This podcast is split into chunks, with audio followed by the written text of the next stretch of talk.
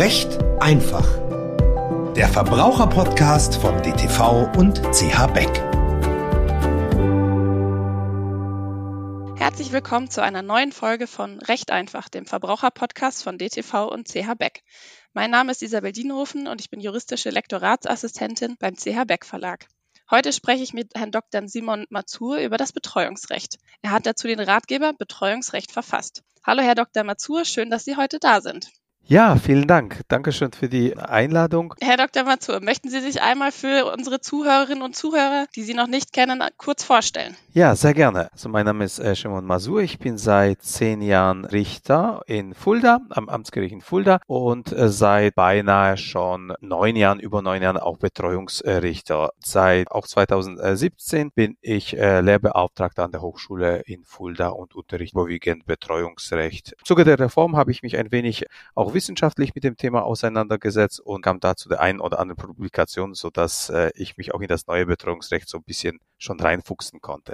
Vielen Dank, Herr Dr. Mazur. Dann fangen wir gleich mal mit meiner Einstiegsfrage an Sie an. Was ist eigentlich Betreuungsrecht und was kann darunter genau verstanden werden? Ja, das ist eine sehr gute Frage, äh, denn äh, Betreuungsrecht gemeint ist damit die rechtliche Betreuung. Das ist zu unterscheiden von einer Betreuung, die wir sonst kennen. Also oft Sprachgebrauch verwenden wir den Betreuungsbegriff äh, sehr vielfältig. Ich betreue meine Kinder, ich betreue meine Mutter. Damit ist eigentlich nicht immer die Betreuung gemeint im rechtlichen Sinne, sondern auch eine Pflege oder Beaufsichtigung. Unter äh, Betreuung meinen wir, unter Betreuungsrecht meinen wir die rechtliche Betreuung, die im Gesetz geregelt ist, die eine, ein Erwachsenenschutzmechanismus ist, also für Erwachsene, für Volljährige. Man kann es vergleichen, äh, das ist so das Pendant zu dem Vormundschaftsrecht. Das heißt, Kinder, wenn sie auf die Welt kommen, äh, werden allermeisten Fällen durch ihre Eltern äh, vertreten. Das sind die Eltern sind die gesetzlichen VertreterInnen und können äh, auch für die Kinder Entscheidungen treffen. Das ist bei volljährigen Personen dann allermeistens nicht der Fall. Die volljährigen Personen können ihre Entscheidungen selber treffen und brauchen deswegen keine Vertretung. Aber es gibt einfach besondere Gestaltungen, wo dann vielleicht doch eine Vertretung notwendig sein wird. Und hier kommt äh, die rechtliche Betreuung ins Spiel. Vielen Dank. Es wurde ja ganz groß letztes Jahr angekündigt, dass eine Betreuungsrechtsreform zum 01.01.23 stattgefunden hat. Was hat sich da genau alles in der Gesetzeslage verändert und was bedeutet diese Reform für Betreute und Betreuer? Das ist in der Wissenschaft ein bisschen umstritten. Es gibt die einen, äh, die sagen, naja, eigentlich war das schon BGH-Rechtsprechung, die Gesetz geworden ist. Die anderen sagen, es hat sich alles ganz erheblich geändert. Vielleicht ganz kurz die äh, Eckpunkte. Neu ist in das Gesetz gekommen im Zuge dieser Reform das Notvertretungsrecht für für die Ehegatten. Das ist etwas, in den Gesetzgebungsmaterialien steht dazu, naja, das ist das, was die Menschen eh meinen, dass es existiert. Also es ist schon so, dass wenn ein Ehegatte jetzt ähm, verunfallt und im Koma ist und seine Belange der Gesundheitssorge selbst nicht wahrnehmen kann, dann von dem anderen Ehegatten vertreten werden kann für die Dauer von sechs Monaten. Das ist neu, das gab es bislang nicht. Das gilt allerdings nur für die Ehegatten, also die nicht getrennt leben. Und dann äh, wurde auch die Kontrollbetreuung, das heißt die Möglichkeiten der Beaufsichtigung der Vollmacht, äh, der, derjenigen, die eine Vorsorgevollmacht haben, deutlich novelliert, deutlich verstärkt, in einen rechtlichen Rahmen gepackt. Und im Betreuungsrecht selbst wurde vor allem das Selbstbestimmungsrecht sehr stark ge äh, gestärkt. Das heißt, es gab bislang schon auch eine sehr starke Rechtsprechung Rechtsprechung des Bundesgerichtshofes, die darauf drängte, das Selbstbestimmungsrecht zu beachten. Auch das Bundesverfassungsgericht hat in diversen Entscheidungen das Selbstbestimmungsrecht gestärkt, aber es war nicht so klar im Gesetzestext gegossen. Und jetzt ist es klar, das Betreuungsrecht ist dazu da, dass die Person, die dieser Betreuung bedarf, das Leben weiter so führen kann, wie sie eigentlich ohne der Betreuung es führen würde. So kann man das zusammenfassen. Also das Ziel der Be Betreuung ist nicht die Bevormundung, dass man für jemanden entscheidet, wie man es für richtig hält, sondern dass man dieser Person ermöglicht, das Leben weiterzuführen, so wie sie sie führen würde, wenn es dieses Handicap, also diese Krankheit oder Behinderung nicht geben würde. Und hier kommen die Wünsche der betreuten Person stehen im Mittelpunkt. Das gilt bis Grenze einer erheblichen Selbstschädigung. Bis dieser Grenze müssen diese Wünsche befolgt werden. Ab dann, wir kennen das, kann man sich vorstellen, gibt es natürlich Krankheitsbilder, bei denen man eben diese Wünsche, die krankheitsbedingt sind, nicht befolgen kann. Jetzt sind Sie einmal schon fast auf meine nächste Frage eingegangen. Da hätte ich nämlich nochmal genau nachgefragt, wie es denn zu einer Einrichtung von der Betreuung genau kommt. Was sind da so die gesetzlichen Voraussetzungen, die jemand dann erfüllen muss, damit er eben eine Betreuung bekommt? Also es gibt eigentlich vom Verfahren her ein Verfahren, wie es eingeleitet wird, ja, gibt es ja keine bestimmten Bestimmungen. Wir bekommen einfach eine Anregung mit durch die Person. Äh, das können Nachbarn, das können Freunde, Bekannte, das können auch die Ärztinnen und Ärzte von einem Krankenhaus sein und oder die Betreuungsbehörde selbst haben sich an uns jemand gewendet und äh, braucht äh, Hilfe und Unterstützung. Aus rechtlicher Sicht gibt es eigentlich so zwei, zwei große Bereiche. Es gibt einmal die Betreuungsbedürftigkeit. Das bedeutet, dass eine Person aufgrund einer Krankheit oder Behinderung nicht in der Lage ist, ihre Angelegenheiten selbst zu besorgen. Das heißt, aufgrund dieser Krankheit oder Behinderung besteht eine Bedürftigkeit, eine Unterstützungsbedürftigkeit. Das ist die erste Voraussetzung. Und die zweite Voraussetzung wäre auch ein objektiver Betreuungsbedarf. Das heißt, es muss auch was zu regeln geben. Das wäre vielleicht kurz zusammengefasst. Also zum Beispiel eine Person, eine, aufgrund eines Alters hat eine Demenzerkrankung und kann nun mal ihre Rechnungen nicht selbst bezahlen. Und es besteht tatsächlich Bedarf. Es sind auch Rechnungen da, die bezahlt werden. Das wäre so ein typischer Anlass für die äh, Betreuerbestellung. Also letztendlich, wenn ich das ganz richtig verstehe, ein Betreuer kümmert sich sozusagen so ein bisschen um die Angelegenheiten von entweder jemanden, der eine Behinderung hat oder der sich einfach um seine Sachen, wie zum Beispiel die Rechnungen, nicht selbstständig kümmern kann, einfach wegen einer Demenzkrankheit zum Beispiel oder einem fortgeschrittenen Alter und übernimmt das einfach, aber ist sozusagen kein Vormund von jemandem, der dafür entscheidet, sondern eher das Wohl von jemandem natürlich dann auch bestmöglich vertreten möchte. Im Prinzip ja, also die Entscheidung, die Stellvertretung, also die Entscheidung äh, für die Person im Namen der Person soll nach dem neuen Betreuungsrecht subsidiär sein, also zurücktreten.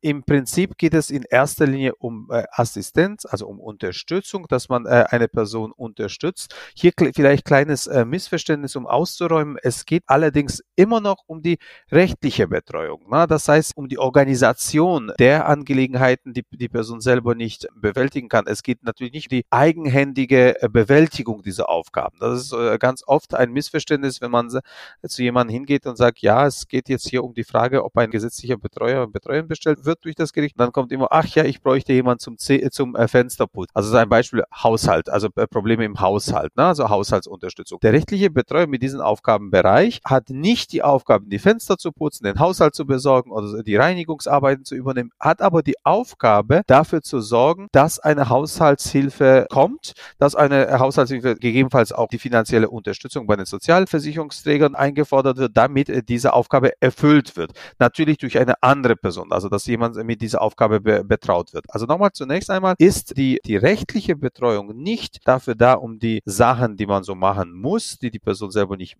äh, machen muss, selbst zu tun, sondern die ist dafür da, dass man es organisiert, dass eine bestimmte Person eine Haushaltshilfe oder ein, oder ein Pflegedienst oder ähnliches installiert wird, um äh, dann der, den Bedarf sozusagen abzudecken. Das ist das eine. Das andere ist, äh, wie gesagt, es geht in erster Linie um eine Unterstützung, aber es kann durchaus Fälle geben, wo die Person selber aufgrund ihrer Krankheit und Behinderung gar keine Entscheidung treffen kann, rechtlich gesehen nicht treffen kann, weil sie zum Beispiel geschäftsunfähig ist.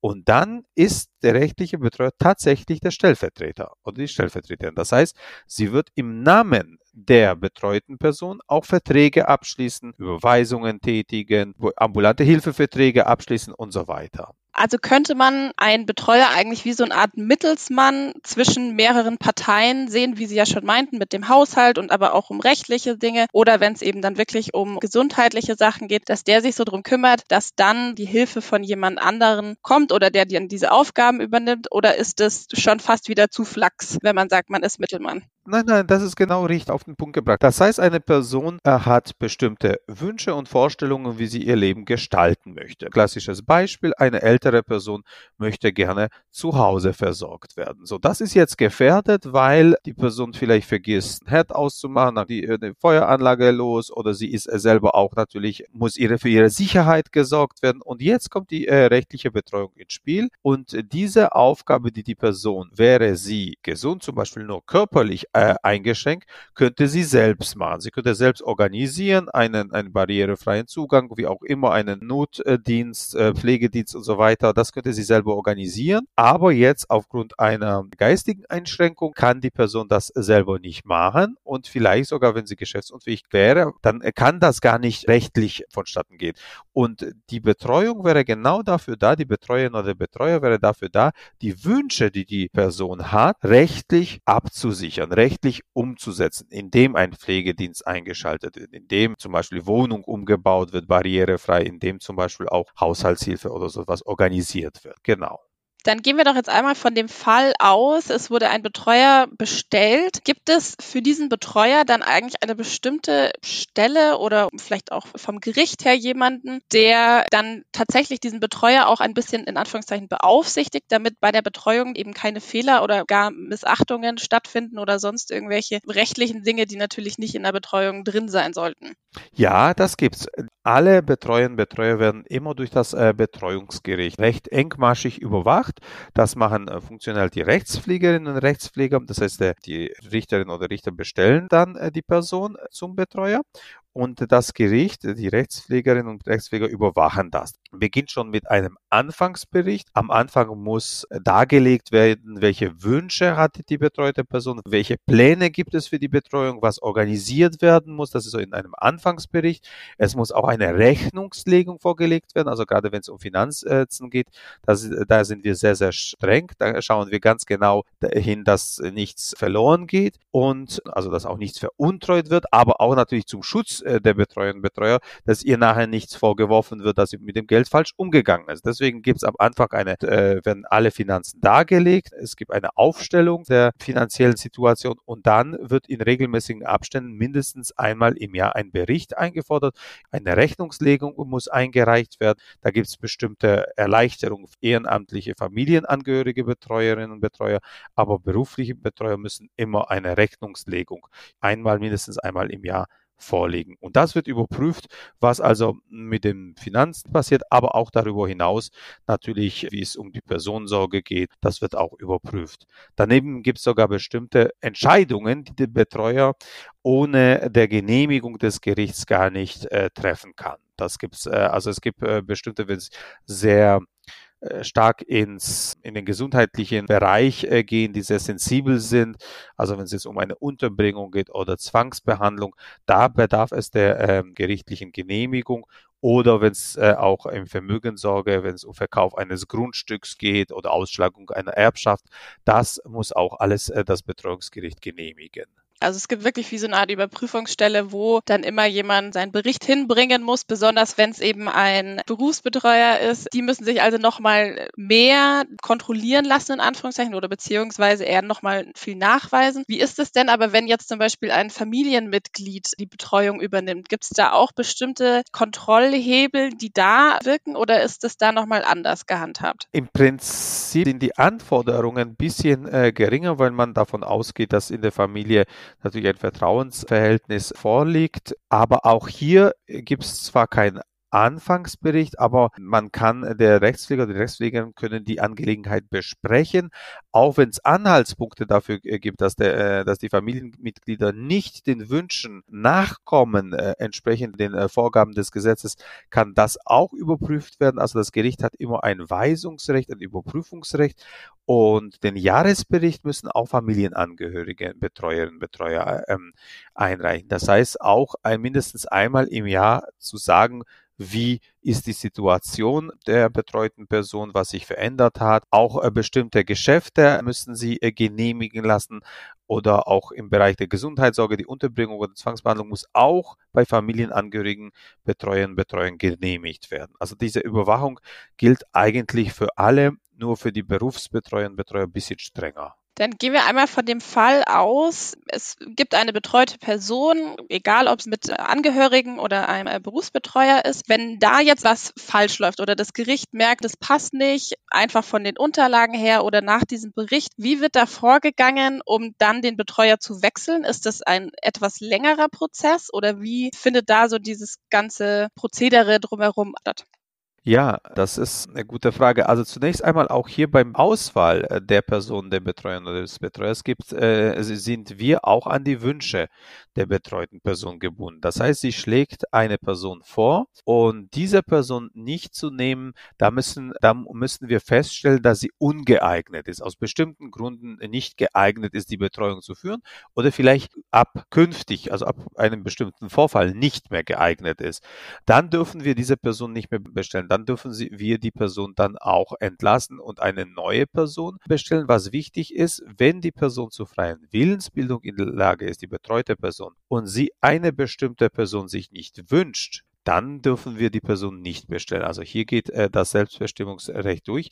Ja, in dem Fall, wo wir äh, feststellen, also wie gesagt, es müssten konkrete Anhaltspunkte dafür äh, da sein, dass die Person nicht mehr geeignet ist. Das muss jetzt auch nicht geeignet, hört sich immer so ein bisschen negativ an. Das kann aber auch ähm, aus emotionalen Gründen äh, sein. Ich weiß, dass es einmal um eine Entscheidung ging über den Abbruch einer lebensverlängernden Maßnahme und da hat der Ehegatte gesagt, ich kann das nicht, ich kann das emotional nicht, ne? ich kann das diese Entscheidung nicht treffen. In dem Fall ist er natürlich oder sie ungeeignet, diese Entscheidung zu treffen, weil sie überfordert ist in dieser Situation. Und dann bestellen wir eben eine andere Person. Wir ziehen immer die vor, die sich jemals gewünscht hat, sei es gegenwärtig oder früher. Das ist auch wichtig. Und deswegen ist eine Betreuungsverfügung auch möglich. Ich kann heute als gesunder Mensch festlegen, dass wenn ich betreuungsbedürftig werde, die Betreuung durch eine bestimmte Person geführt werden kann. Ich kann mehrere benennen und dann ist das Gericht an diese Vorgabe gebunden, soweit die Personen noch geeignet sind. Nochmal, eine ungeeignete Person darf ich als Betreuer nicht bestellen und wenn die Person zur freien Willensbildung in der Lage ist und alle anderen ablehnt, dann wird notfalls gar keine Betreuer bestellt. Das ist wirklich sehr spannend und interessant. Ich glaube, da kann man bestimmt noch viel, viel vertiefter noch drauf eingehen. Dann würde ich aber jetzt noch meine letzte Frage stellen. Und zwar, wer muss denn die Kosten eigentlich der Betreuung tragen? Ist es die Person selber? Ist es der Betreuer? Oder ist es der Staat? Wer genau muss sich quasi darum kümmern? Also generell ähm, ist die Betreuung eine Leistung für die betreute Person. Person. Es geht ja um die Besorgung ihrer Angelegenheiten.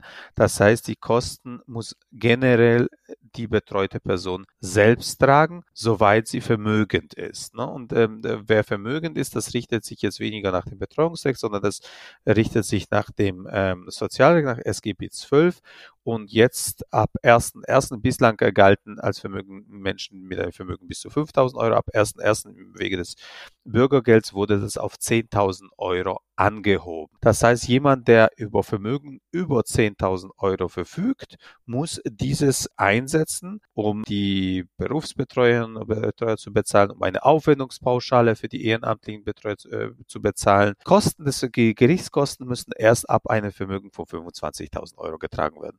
Ist die Person nicht vermögen, dann übernimmt der Staat die Kosten. Nicht Vermögen heißt, hat sie weniger Vermögen als 10.000 Euro oder hat sie zum Beispiel Sachen äh, daneben, die nicht verwertet werden dürfen, wie typischerweise die selbstgenutzte Immobilie. Also sie muss jetzt nicht das Haus verkaufen, in dem sie wohnt, um den und die Betreuerin zu bezahlen, sondern äh, da ist sie eben nicht vermögend und dann äh, übernimmt der Staat die Kosten. Herzlichen Dank für den spannenden Einblick in das Thema Betreuungsrecht, Herr Dr. Mazur. Es war ein sehr informatives und interessantes Gespräch mit Ihnen. Wenn Sie noch mehr zu dem Thema erfahren möchten, finden Sie dazu den Ratgeber Betreuungsrecht von Herrn Dr. Mazur bei Ihrem Buchhändler des Vertrauens oder über unseren Online-Shop unter beck.de. In der nächsten Folge dürfen wir Sie mit einem weiteren spannenden Thema und Gesprächspartner oder Gesprächspartnerin begrüßen. Vielen Dank fürs Zuhören. Mein Name ist Isabel Dienhofen und ich freue mich aufs nächste Mal. Vielen Dank nochmal, Herr Dr. Mazur, für Ihre Zeit. Ja, ich danke Ihnen ganz herzlich für die Einladung und allen Hörerinnen und Hörern äh, für die, äh, dafür, dass Sie zugehört haben. Vielen Dank.